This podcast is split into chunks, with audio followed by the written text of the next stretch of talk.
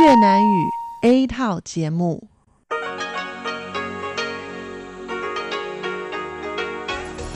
Đây là Đài Phát thanh Quốc tế Đài Loan RTI.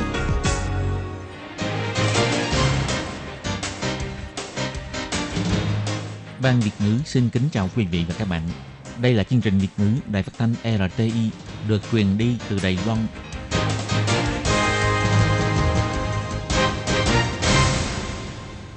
Lê Phương xin chào các bạn, các bạn thân mến. Hoan nghênh các bạn theo dõi chương trình Việt ngữ hôm nay, thứ hai ngày 9 tháng 12 năm 2019, tức ngày 14 tháng 11 âm lịch năm kỷ hợi.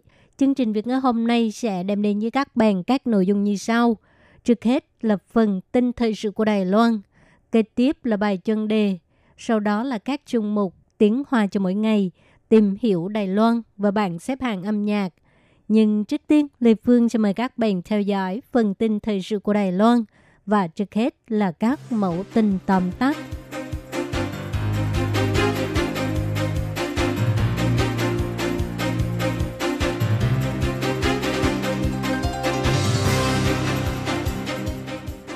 Bưu kiện đông gói sản phẩm chế biến từ thịt vi phạm quy định trong tháng 9 tăng gấp 8 lần so với trước đây.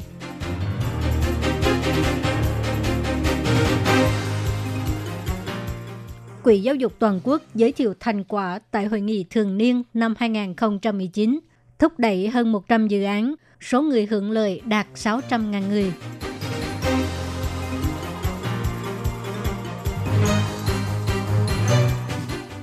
Ẩm thực Đài Loan bày bán trong hội chợ từ thiện quốc tế Hà Nội rất được ưa chuộng.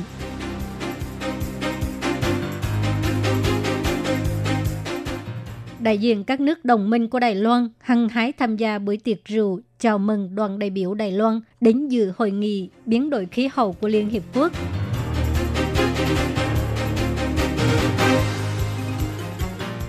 Giới kiều bào Đài Loan tại Los Angeles tham gia hoạt động đi bộ để lên tiếng ủng hộ Đài Loan tham gia hội nghị của Liên Hiệp Quốc về biến đổi khí hậu.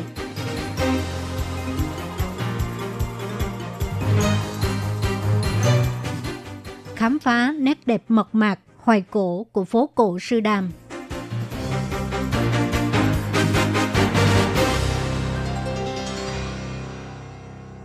Ngày 9 tháng 2, chủ nhiệm Ủy ban Nông nghiệp và là người chỉ huy Trung tâm ứng phó thiên tai Trung ương về phòng chống dịch tả heo châu Phi cho biết, Trung tâm xử lý bưu kiện Đài Bắc thuộc công ty bưu điện Trung Hoa sẽ kiểm tra những bưu kiện gửi từ vùng có dịch bệnh và tại hiện trường cũng có chó nghiệp vụ. Nếu nghi ngờ sẽ phá hủy bưu kiện đó. Tại khâu kiểm tra qua máy quét tia X-quang, nhân viên hải quan chỉ cần nhìn thấy màu cam và cảm thấy giống hình dạng cành cây thì sẽ mở bưu kiện ra để kiểm tra và có nghi ngờ thành phần thịt heo thì sẽ giao cho Cục Kiểm dịch Động thực vật xử lý. Ông Trần Cát Trọng cho biết, theo số liệu thống kê, bưu kiện vi phạm quy định trong tháng 9 đạt 149 kiện, tăng gấp 8 lần so với lượng trung bình hàng tháng trong một năm qua. Dự đoán là có liên quan đến việc tặng quà trong dịp Tết Trung Thu. Điều này cũng cho thấy nguy cơ xâm nhập dịch bệnh vẫn rất cao, tuyệt đối không thể xem thường. Ông Trần Cát Trọng cho biết, tỷ lệ bưu kiện có sản phẩm chế biến từ thịt cao gấp 8 lần so với trước đây. Vì sắp đến Tết, chúng tôi lo lắng có một số người tiêu dùng không biết hoặc là du khách nước ngoài cũng không biết cho nên gửi đến Đài Loan. Mọi người nên biết rằng chỉ cần bưu kiện gửi đến vi phạm các quy định liên quan thì sẽ bị trả lui hoặc là phá hủy. Ông Trần Cát Trọng cũng nhắc đến, ngày 3 tháng 12, Viện Lập pháp đã thông qua dự thảo sửa đổi một số điều khoản trong quy định phòng chống các bệnh truyền nhiễm từ động vật, yêu cầu các công ty thương mại điện tử phối hợp áp dụng các biện pháp chống dịch để tránh các lỗ hổng phòng chống dịch bệnh, dự kiến sẽ có hiệu lực sau 3 ngày kể từ ngày Tổng thống công bố. Ngày 9 tháng 12, Hội nghị thường niên của Quỹ Giáo dục Toàn quốc năm 2019 được tổ chức tại Trung tâm Giáo dục Khoa học Quốc gia Đài Loan. Ban tổ chức mời đại diện doanh nghiệp, chuyên gia và học giả tham gia tọa đàm và diễn thuyết, giới thiệu với hơn 300 người đang làm việc tại Quỹ Giáo dục làm thế nào để giúp nhóm khởi nghiệp của Đài Loan bắt kịp làn sóng khởi nghiệp thông qua mô hình kinh doanh của tổ chức phi lợi nhuận, chia sẻ làm thế nào để áp dụng công nghệ mới và tư duy mới, linh hoạt sử dụng nhân lực thiếu hụt và dẫn dắt mọi người đi sâu tìm hiểu tinh thần cốt lõi của chương trình giáo dục quốc dân 12 năm. Phát biểu tại lễ khai mạc, Bộ trưởng Bộ Giáo dục Phan Văn Trung cho hay, năm nay Quỹ Giáo dục đẩy mạnh 134 dự án gồm 6 chủ đề học tập và khoản ngân sách 85 triệu đầy tệ để cho nhiều người hiểu được sức hấp dẫn của việc học tập suốt đời. Người chủ trì hội nghị năm nay và cũng là phó giám đốc điều hành Quỹ Giáo dục Gigabyte Chu Lệ Hoa cho hay, hiện nay toàn Đài Loan có 101 đoàn thể và quỹ giáo dục. Các tổ chức này gia nhập vào công tác giáo dục văn hóa đa dạng, giáo dục đọc sách, ngôn ngữ bản địa và giáo dục nghệ thuật và kiến thức về truyền thông vân vân. Cùng tổ chức rất nhiều hoạt động, bà hy vọng sau này sẽ có càng nhiều đoàn thể tham gia và có thể có một sự hợp tác toàn diện trên các lĩnh vực. Kể từ năm 2003, Bộ Giáo dục phụ đạo Quỹ Giáo dục tổ chức hội nghị thường niên theo hình thức hoạt động đa dạng. Sau hơn 10 năm, hội nghị thường niên của Quỹ Giáo dục Toàn quốc đã trở thành diễn đàn quan trọng và chuyên nghiệp. Ông Phan Văn Trung cũng trao tặng giấy cầm tạ tại hội nghị cảm ơn sự đóng góp của Ủy ban tổ chức hội nghị thường niên. Ngày 8 tháng 12, Bộ Ngoại giao Việt Nam tổ chức hội trợ từ thiện quốc tế năm 2019 tại Hà Nội Số tiền gây quỹ sẽ trao tặng cho cơ quan từ thiện địa phương. Văn phòng Kinh tế và Văn hóa Đài Bắc tại Việt Nam cũng hưởng ứng tham gia, đặt gian hàng Đài Loan tại hiện trường gây quỹ, đưa ra các món ăn ngon như trà sữa Trân Châu rất được người dân Việt Nam yêu thích. Hội trợ từ thiện là hoạt động hàng năm quan trọng của giới ngoại giao Việt Nam nhằm thúc đẩy giao lưu văn hóa và du lịch. Rất nhiều cơ quan liên quan của Việt Nam và văn phòng đại diện của các nước tại Việt Nam đều tham gia đưa ra những món ăn ngon và đặc sản của nước mình. Thu nhập từ hoạt động quyên góp và gây quỹ sẽ giúp đỡ phụ nữ và trẻ em nghèo khó và bệnh tật. Hội trợ từ thiện năm nay thu hút gần 100 đơn vị tham gia, trong đó bao gồm 40 văn phòng đại diện của các nước với khoảng 130 gian hàng, lôi kéo hàng ngàn người Việt Nam và người nước ngoài đến tham dự. Đài Loan có 3 gian hàng, bày bán trà sữa trân châu, bánh hành chiên, lập xưởng, bánh bao vân vân thu hút rất nhiều người Việt Nam và người nước ngoài đến tham quan và mua sắm.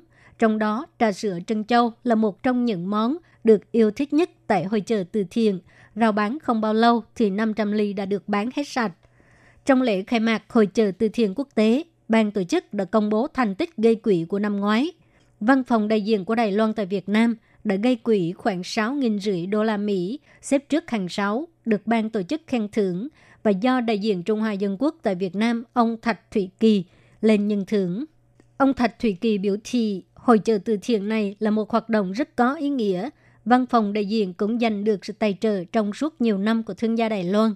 Hy vọng có thể đóng góp sức mình cho hoạt động phúc lợi xã hội của địa phương. Bên cạnh đó, cũng có thể nhân cơ hội này để quảng bá văn hóa ẩm thực Đài Loan, tăng cường sự giao lưu và tình hữu nghị giữa Đài Loan và Việt Nam. Hội nghị lần thứ 25 của Liên Hiệp Quốc về biến đổi khí hậu đang được tổ chức tại Madrid, Vương quốc Tây Ban Nha. Ngày 8 tháng 12, Văn phòng đại diện Trung Hoa Dân Quốc tại Tây Ban Nha đã tổ chức tiệc rượu chào mừng đoàn đại biểu Đài Loan đến dự Hội nghị Liên Hiệp Quốc về biến đổi khí hậu. Có 250 người đến tham dự, bao gồm đại diện của các nước đồng minh của Đài Loan – tiệc rượu chào đón đoàn đại biểu Đài Loan đến dự hội nghị của Liên Hiệp Quốc về biến đổi khí hậu được tổ chức tại khách sạn Melia, Castilla. Có 250 người đến dự, bao gồm Ủy viên lập pháp của Đảng Dân Tiến Dư Uyển Như, Diệp Nghi Tân, Trần Màng Lệ, đại diện của nước quần đảo Marshall, Haiti, Honduras, Saint Vincent, Nhật Bản, Ý, vân vân. Không khí diễn ra rất sôi động. Lúc phát biểu, đại diện Trung Hoa Dân Quốc tại Tây Ban Nha Lưu Đức Lập cho hay, Đài Loan luôn hết sức mình trong việc chống lại sự biến đổi khí hậu. Luật quản lý và giảm khí thải nhà kính đã được thông qua vào năm 2015. Kế hoạch hành động tài chính xanh đã được khởi động vào năm 2017. Đài Loan có khả năng đóng góp vào cuộc chiến chống lại sự nóng lên toàn cầu và các quốc gia nên hỗ trợ Đài Loan tham gia công ước khung về biến đổi khí hậu của Liên Hiệp Quốc một cách chuyên nghiệp và thực dụng.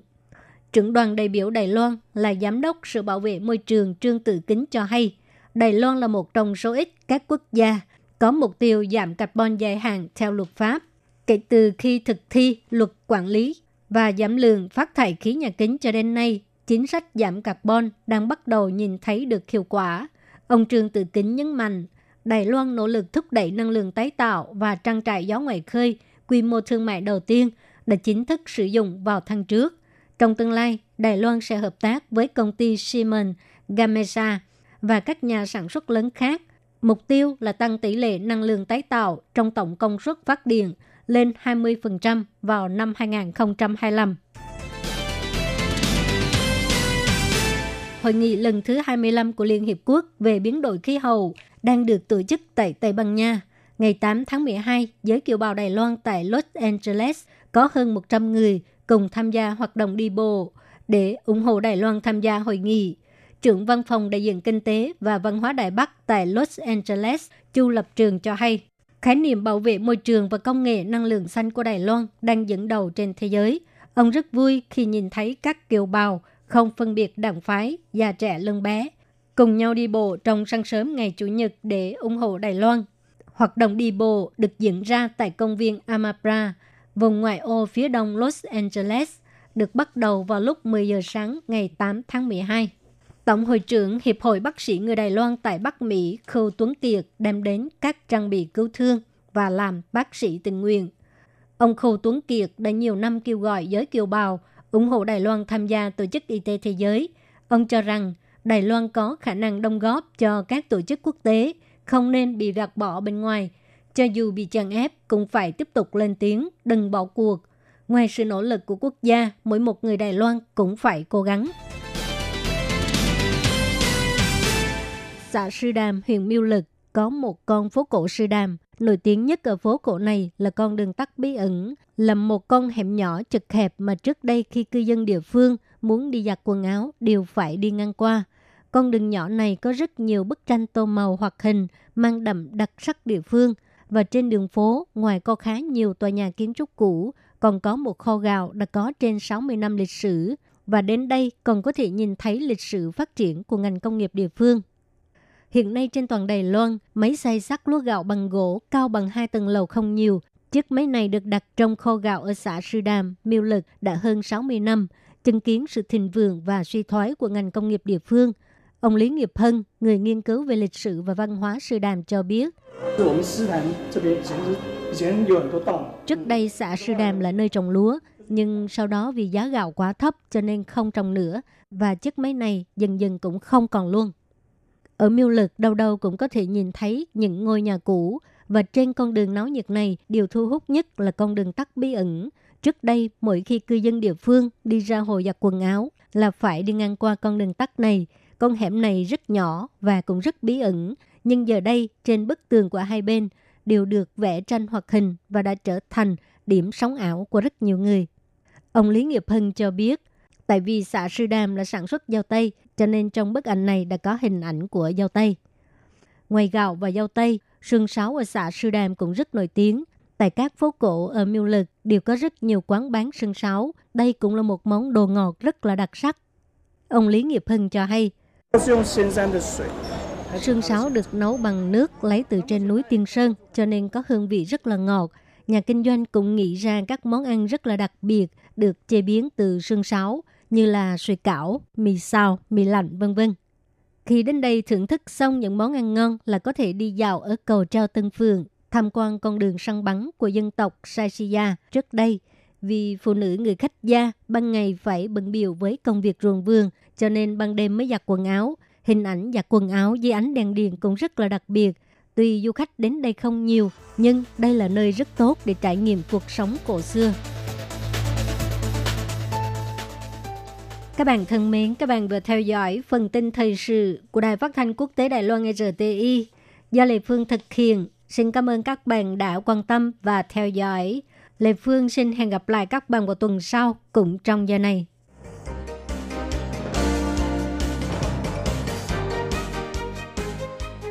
Xin chào quý vị và các bạn thính giả thân mến. Chương trình phát thanh tiếng Việt của Đài Phát thanh Quốc tế Đài Loan RTI được truyền thanh 3 buổi tại Việt Nam – mỗi buổi phát một tiếng đồng hồ. Buổi phát chính vào lúc 6 giờ đến 7 giờ tối hàng ngày giờ Việt Nam qua tần số SW 9425 kHz với sóng dài 31 m. Buổi phát lại lần thứ nhất vào hôm sau 9 giờ tới 10 giờ tối Việt Nam qua tần số SW 9625 kHz với sóng dài 31 m. Đây là đài phát thanh quốc tế Đài Loan RTI, truyền thanh từ Đài Loan. Mời các bạn theo dõi bài chuyên đề hôm nay.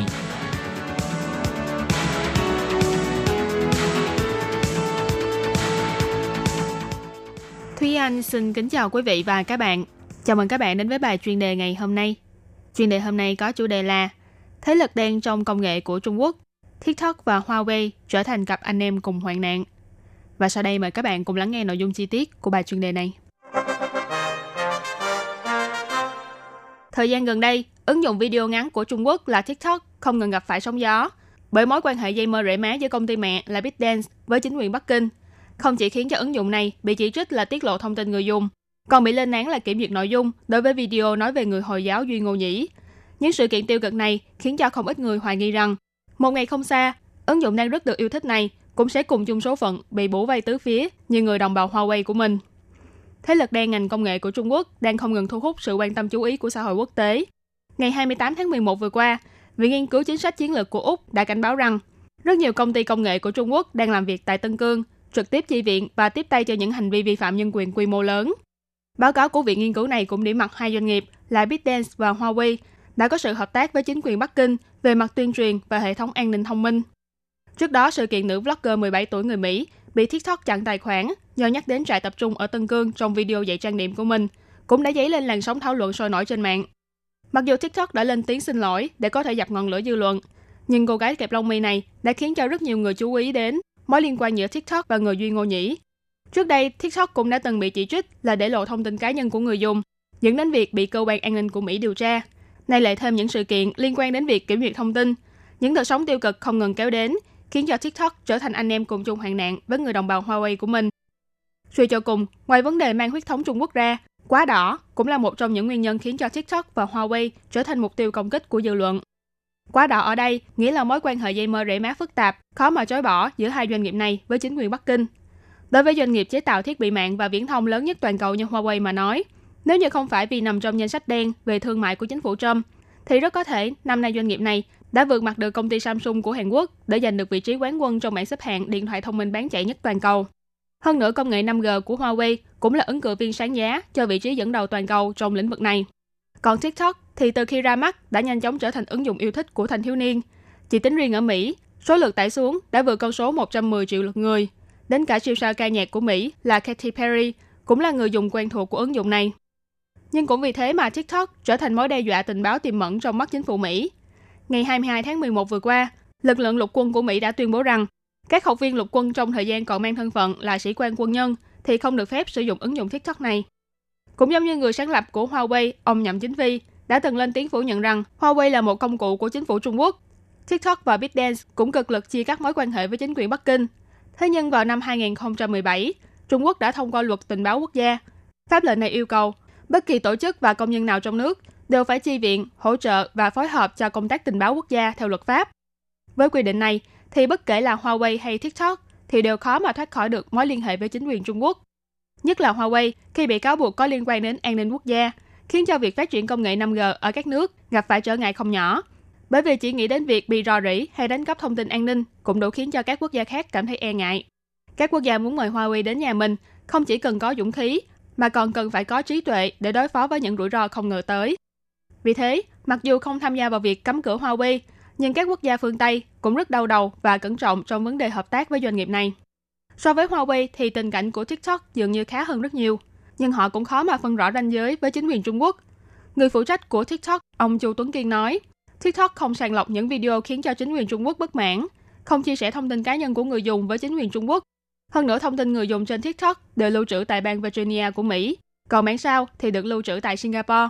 Cho dù Chủ tịch Trung Quốc là ông Tập Cận Bình đích thân yêu cầu xóa một video nào đó hay là giao một thông tin dữ liệu ra, thì người phụ trách này cũng sẽ từ chối. Nhưng điều quan trọng là những lời này có ai tin hay không?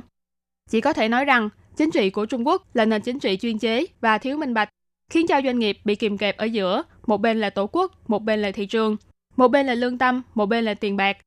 Có lẽ cả Huawei và TikTok đều sẽ khó mà thoát khỏi số phận là vật hy sinh trong những cuộc chiến cam go này. Các bạn thân mến, vừa rồi là bài chuyên đề ngày hôm nay do Thúy Anh biên tập và thực hiện. Cảm ơn sự chú ý lắng nghe của quý vị và các bạn. Thân ái chào tạm biệt và hẹn gặp lại.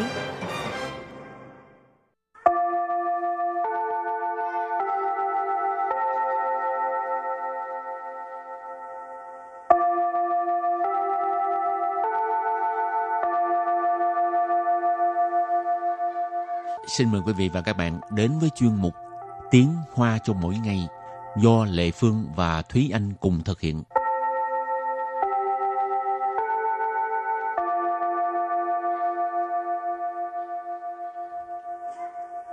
Thúy Anh và Lệ Phương xin kính chào quý vị và các bạn. Chào mừng các bạn đến với chuyên mục Tiếng Hoa cho mỗi ngày ngày hôm nay.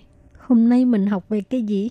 Hôm nay mình học về một cái từ mà các bạn thường xuyên nghe thấy nhưng mà không biết các bạn có biết từ tiếng Hoa của nó hay không? Hô quỵ, Là cái gì? container.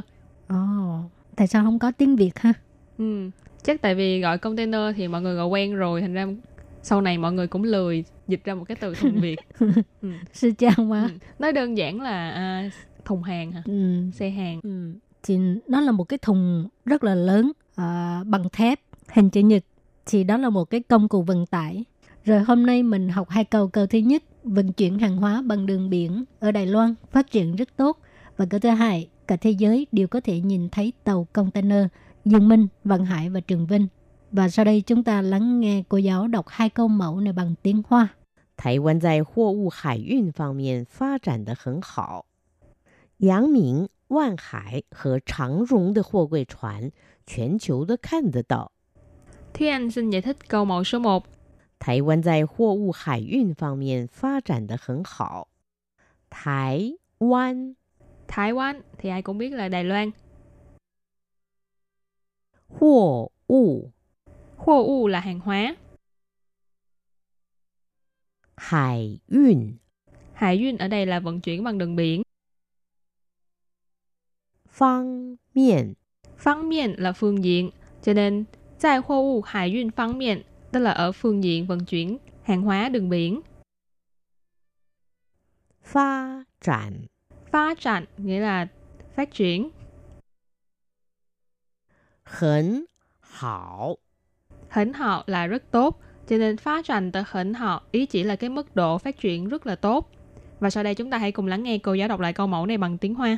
台湾在货物海运方面发展得很好。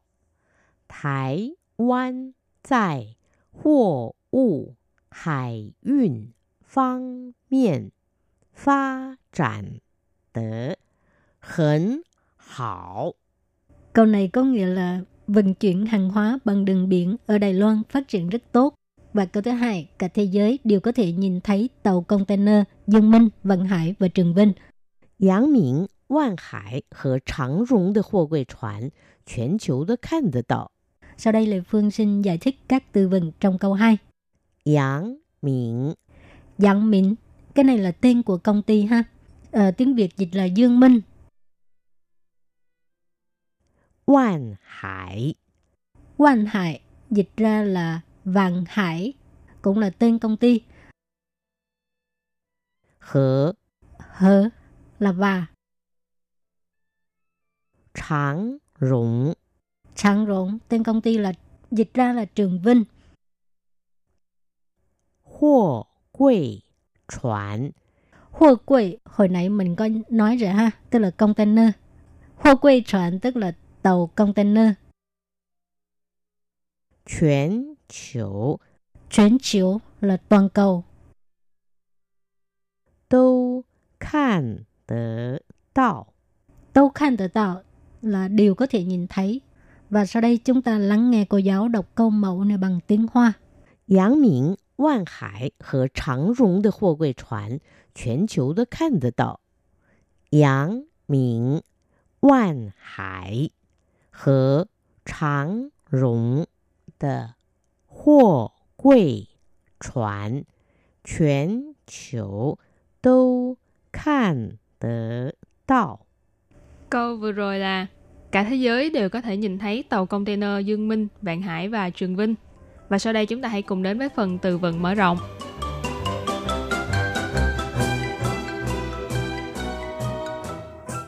Mã thổ Mã thổ Là mã thổ, nghĩa là bến tàu. Trang hộ Trang hộ Trang hộ có nghĩa là bốc xếp hàng hóa ha. Xie hộ Xie hộ Xie hô nghĩa là bốc dỡ hàng hóa. 转运，转运， Chuyển yun, trung chuyển. Và sau đây chúng ta hãy cùng đặt câu cho các từ vựng mở rộng. Từ đầu tiên là mà thấu, nghĩa là bến tàu. 这个礼拜六我要去渔人码头走走。这个礼拜六我要去渔人码头走走。Câu này có nghĩa là thứ bảy tuần này mình muốn đi dạo ở bến tàu ngư nhân. 这个礼拜六 là thứ bảy tuần này. 我 là mình, yao là muốn, 去 là đi. Yu Rỉnh Mà Thổ, đây là tên của một cái bến tàu, tên là bến tàu ngư nhân. Chỗ chỗ ở đây nghĩa là đi dạo, đi tản bộ. Học tiếp tục đặt câu cho từ trang hùa với là xe hùa ha. Trang hùa phê và xe hùa phê由哪一方负 担? Trang hùa phê và xe hùa phê 由哪一方负担? Câu này có nghĩa là phí bốc xếp và phí bốc dỡ hàng hóa là do bên nào à, chi trả. Trong hô phê tức là phí bốc xếp hàng hóa. Hờ, hồi nãy mình học qua rồi, có nghĩa là và. Xe hô phê tức là phí bốc dỡ hàng hóa. Dẫu nại phan là do bên nào, nại phan là bên nào. Phu tan tức là chi trả, gánh vác. Ha. Và đặt câu cho từ cuối cùng là chuyển yun, nghĩa là trung chuyển. 这家转运中心明天开始营运。这家转运中心明天开始营运。Câu này có nghĩa là trung tâm trung chuyển này sẽ bắt đầu hoạt động vào ngày mai. 这家 gia ở đây là lượng từ dùng để chỉ cửa hàng, cửa hiệu hoặc ở đây là chỉ trung tâm. Chuyển yun nãy mình có nói là trung chuyển. Trung xin là trung tâm, cho nên 这家转运中心 nghĩa là trung tâm trung chuyển này. Miễn thiên là ngày mai, khai sử là bắt đầu, diễn duyên là hoạt động hoặc là kinh doanh. Hậu trước khi chấm dứt bài học hôm nay xin mời các bạn ôn tập lại hai câu mẫu.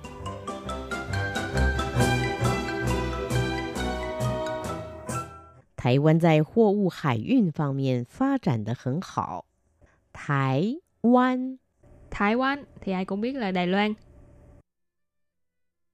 货 物 Khô u là hàng hóa. 海运 Hải duyên ở đây là vận chuyển bằng đường biển. 方面 Phán miền là phương diện. 发展 Phá triển nghĩa là phát triển. 很好。 Hỉnh họ là rất tốt. Và sau đây chúng ta hãy cùng lắng nghe cô giáo đọc lại câu mẫu này bằng tiếng Hoa. 台湾在货物海运方面发展的很好。 Câu này có nghĩa là vận chuyển hàng hóa bằng đường biển ở Đài Loan phát triển rất tốt. Và câu thứ hai, cả thế giới đều có thể nhìn thấy tàu container Dương Minh, Vận Hải và Trường Vinh. 阳明、万海和长荣的货柜船，全球都看得到。 Sau đây Lê Phương xin giải thích các từ vựng trong câu 2. 阳明 Giang Minh. Cái này là tên của công ty ha. Ờ, tiếng Việt dịch là Dương Minh. Quan Hải Quan Hải dịch ra là Vàng Hải, cũng là tên công ty. Hở, Hở là và. Tráng Rũng Tráng Rũng, tên công ty là dịch ra là Trường Vinh. Hồ 柜船 Hoa quầy, hồi nãy mình có nói rồi ha, tức là container. Hoa quầy船tức là tàu container. 全球 全chiếu là toàn cầu. 都看得到。 Đâu khăn tự tạo là điều có thể nhìn thấy. Và sau đây chúng ta lắng nghe cô giáo đọc câu mẫu này bằng tiếng Hoa. 阳明、 万海和长荣的货柜船，全球都看得到。 Câu vừa rồi là cả thế giới đều có thể nhìn thấy tàu container Dương Minh, Vạn Hải và Trường Vinh. Các bạn thân mến, bài học hôm nay đến đây là kết thúc. Cảm ơn sự chú ý lắng nghe của quý vị và các bạn. Bye bye! Bye bye.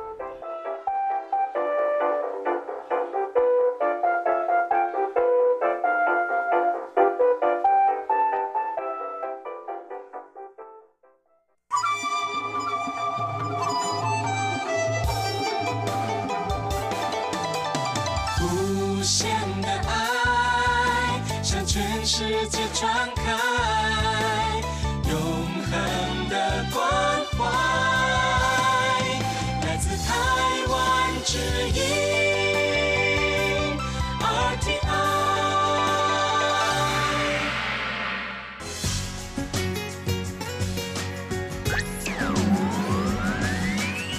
Quý vị đang đón nghe chương trình Việt ngữ Đài RTI truyền thanh từ Đài Loan.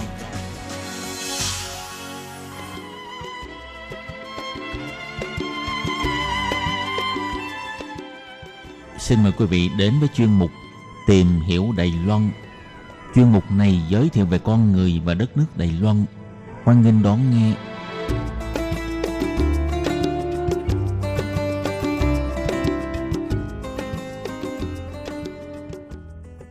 Các bạn thân mến, Hải Ly ờ, xin chào các bạn. Hoan nghênh các bạn đến với chuyên mục tìm hiểu Đài Loan vào thứ hai hàng tuần. Thưa các bạn, ngày mai, ngày 10 tháng 12 là ngày kỷ niệm tròn 40 năm sự kiện đảo Mỹ Lệ mấy Lì tàu Sự Kiện, là một mốc điểm quan trọng trong sự phát triển dân chủ của Đài Loan. Vậy trong chuyên mục hôm nay, Hải Ly xin giới thiệu với các bạn về sự kiện này nhé.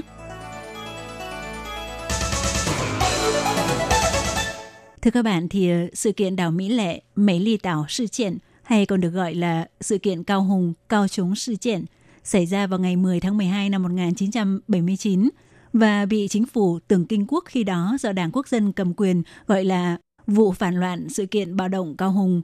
Thì ờ, vào ngày 10 tháng 12 năm 1979 tại thành phố Cao Hùng đã xảy ra một sự kiện xung đột lớn thì nhóm những người thực hiện phong trào ngoài đảng lấy trọng tâm là những thành viên của tạp chí Đảo Mỹ Lệ vào khoảng 6 giờ chiều ngày 10 tháng 12 năm đó để chào mừng Ngày Quốc tế về Nhân quyền đã tổ chức hoạt động diễu hành đi về hướng bùng binh ở phía trước chi cục cảnh sát ở khu vực Tân Hưng, thành phố Cao Hùng và do ông Hoàng Tín Giới, về sau này là Chủ tịch Đảng Dân Chủ Tiến Bộ Mín Trình Tảng diễn giảng để nêu yêu sách mong muốn sự dân chủ và tự do chấm dứt quy định cấm thành lập đảng và chấm dứt thời kỳ giới nghiêm.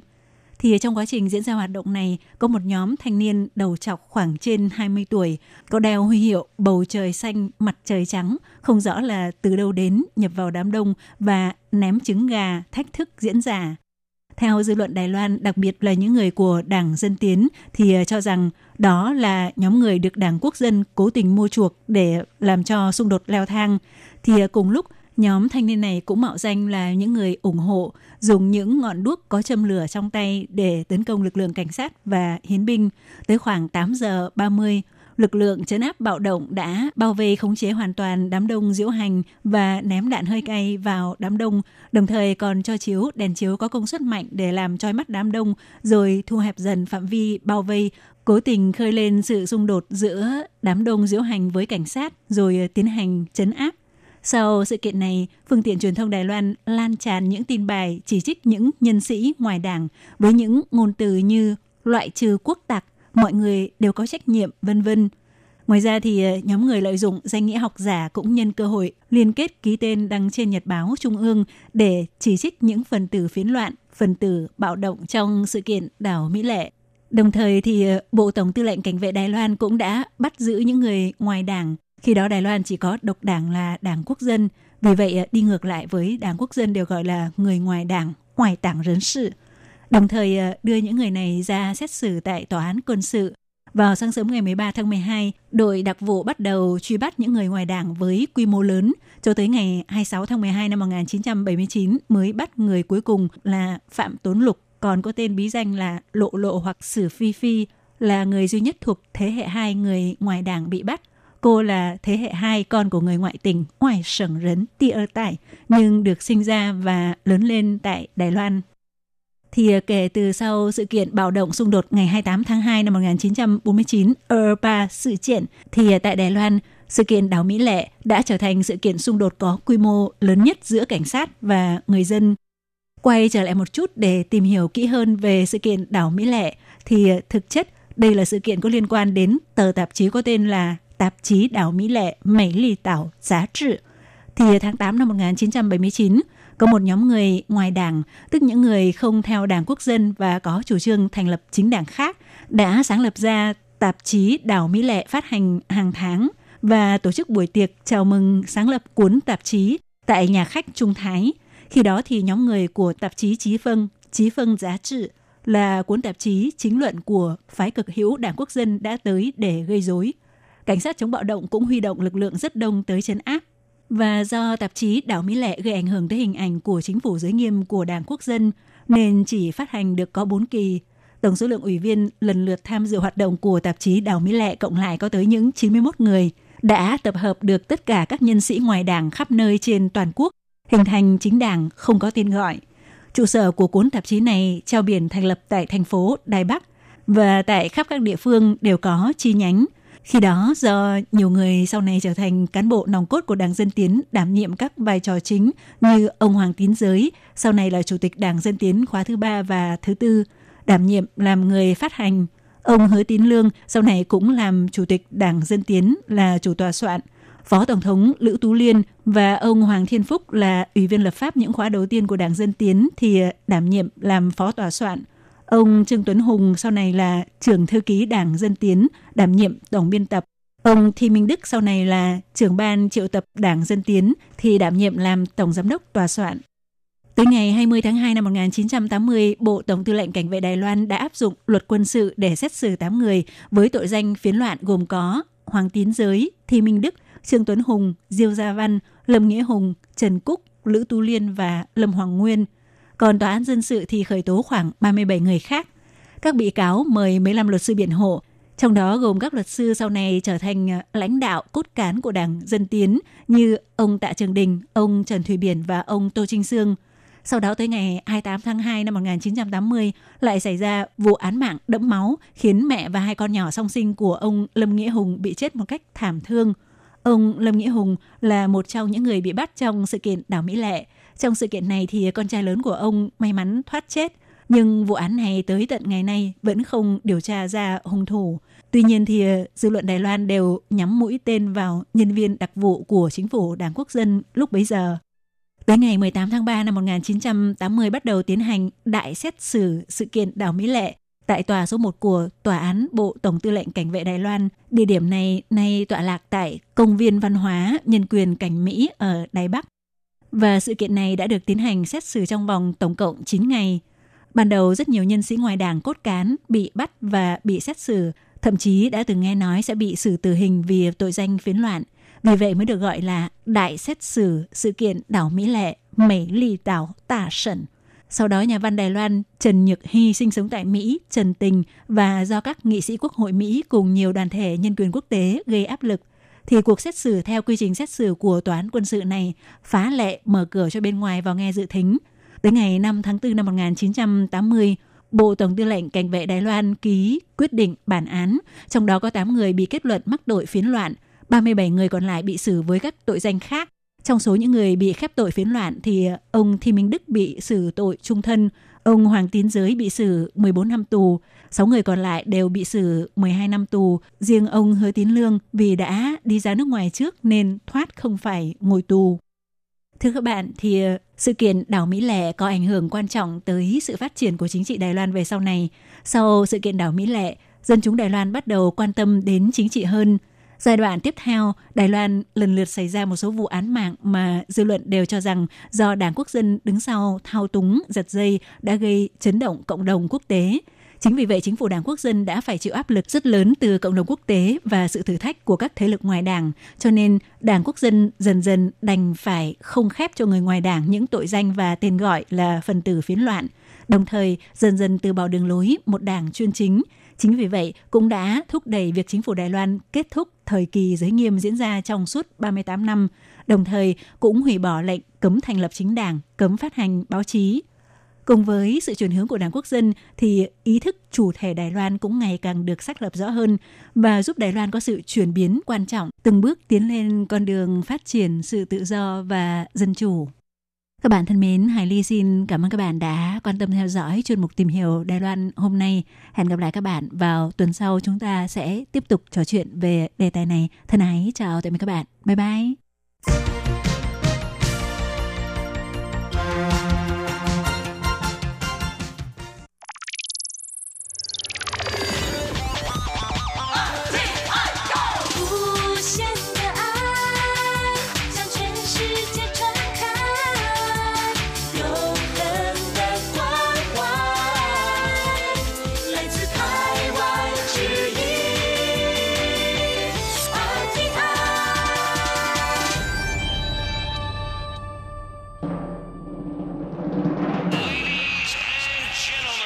Quý vị đang đón nghe chương trình Việt ngữ Đài RTI truyền thanh từ Đài Loan.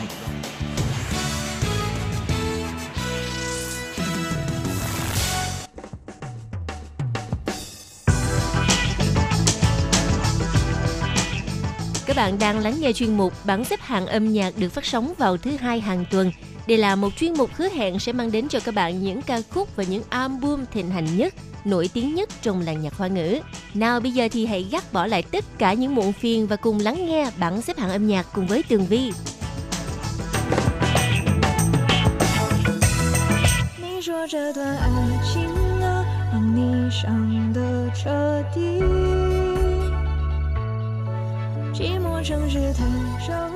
Mở đầu cho bảng xếp hạng âm nhạc là ca khúc đã giành được vị trí thứ 10.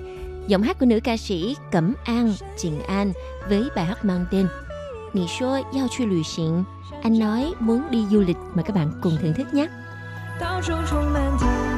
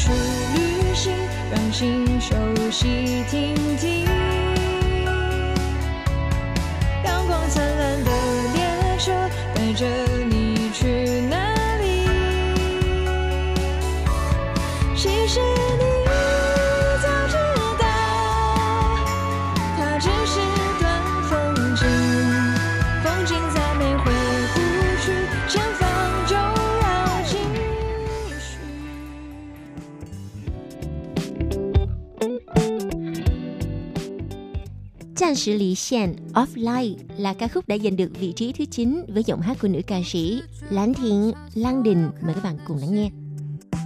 包含使用的表情。清晨五点时突然的清醒，在视窗都留痕迹。考虑该表现明显，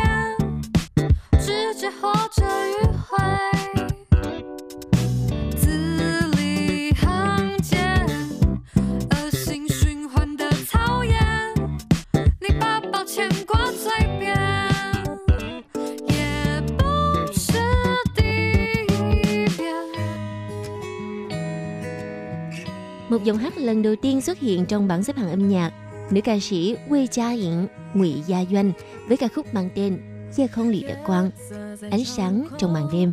Mời các bạn cùng lắng nghe nhé. 在放荡，丢失了星光，独自迷途日常。漆黑的路上，看不清前方，何时该躲藏，何时选择投降？你说你失去了信仰，没有了方向，遗失了力量，出卖了善良，沉默在肩上，迷惘是牢 方，恐惧比黑夜漫长。你的前方谁来照亮？你的恐惧谁来释放？是否让我在你身旁，将你的心捧在手上？天使也许没有翅膀，天空依然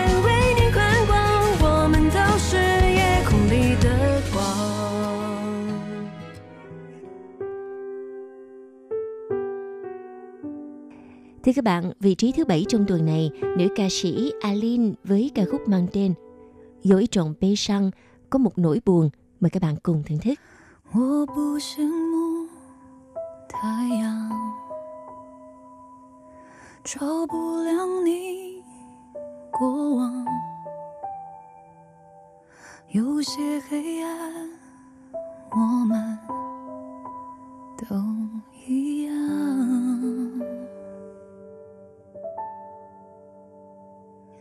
我太嫉妒时光，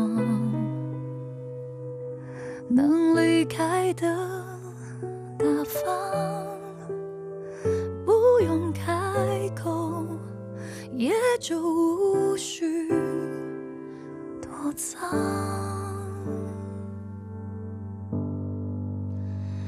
有一种悲伤，是你的名字停留在我的过往，陪伴我呼吸，决定我微笑模样，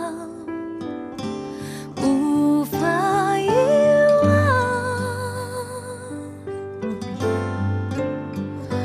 有一种悲伤。是笑着与你分开，思念却背对背张望，剩下倔强，剩下合照一张。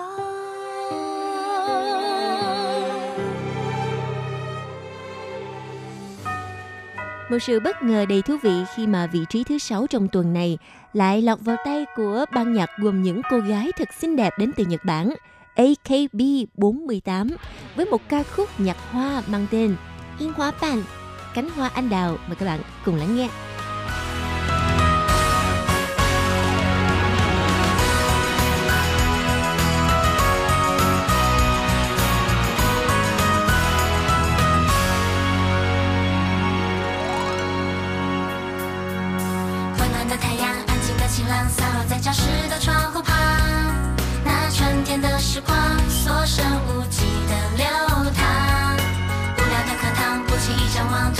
突然发现你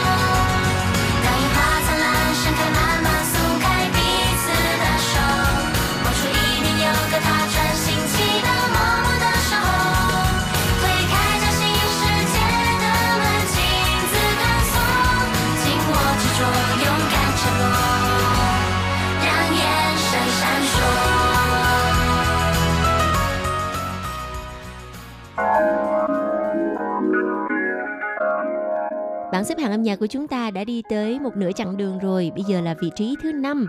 Tay rapper Louis sẽ đem đến cho chúng ta ca khúc mang tên Lão điện ảnh All Movie. Mời các bạn cùng lắng nghe.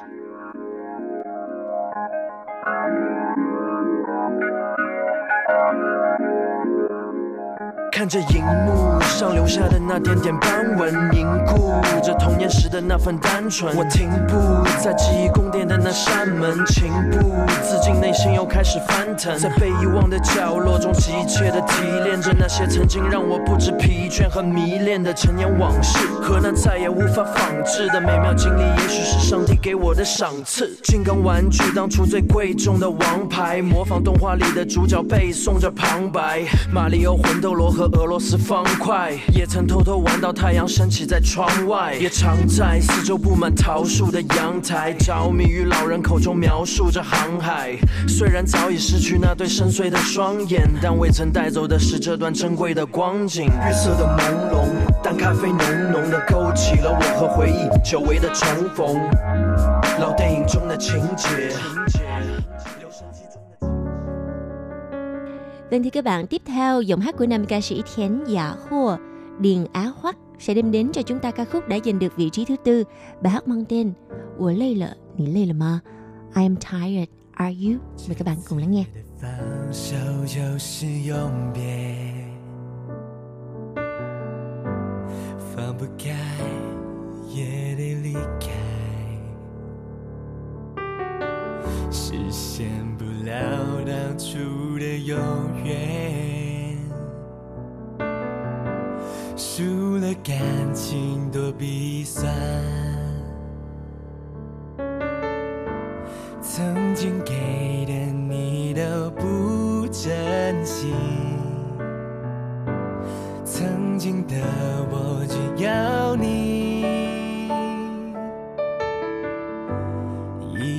受伤给不了真心。现在我只想逃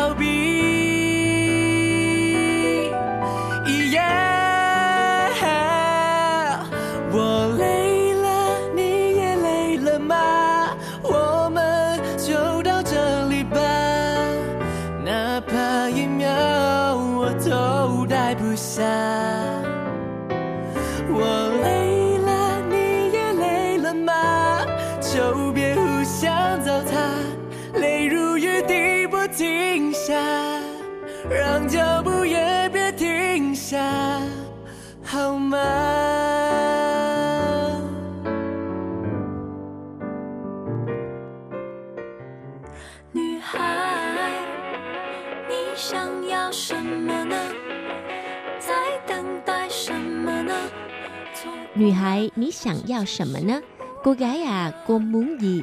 Đây là ca khúc đã giành được vị trí thứ ba với giọng hát của nữ ca sĩ Pia Upeya. Mời các bạn cùng lắng nghe thử coi là các cô gái muốn gì nha. 只是想要快乐。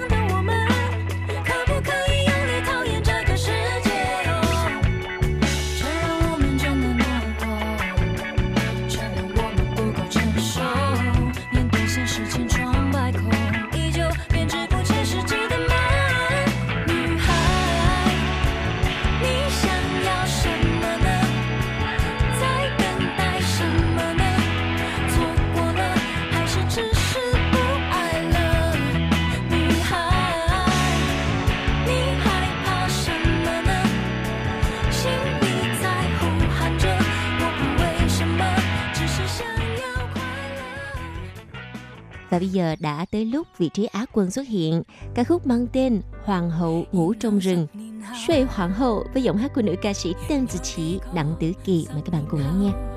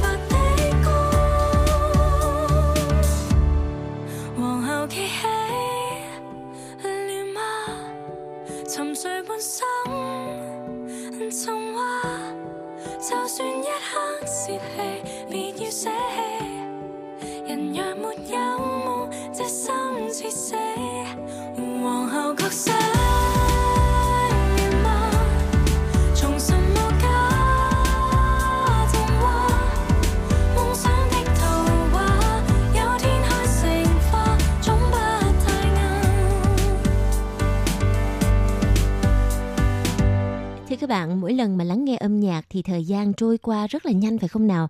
Bây giờ đã đến lúc ca khúc quán quân xuất hiện, cũng là lúc bảng xếp hạng âm nhạc phải tạm khép lại.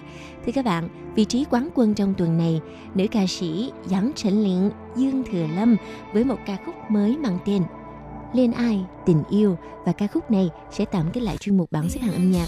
Tường Vi cảm ơn sự chú ý đón nghe của các bạn. Hẹn gặp lại trong chuyên mục tuần sau cũng vào giờ này nha. Bye bye!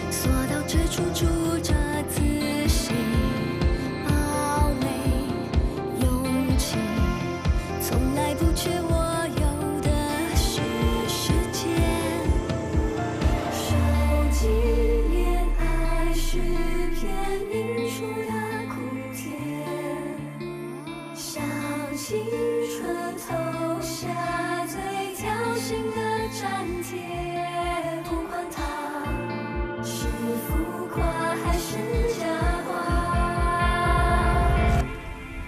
或许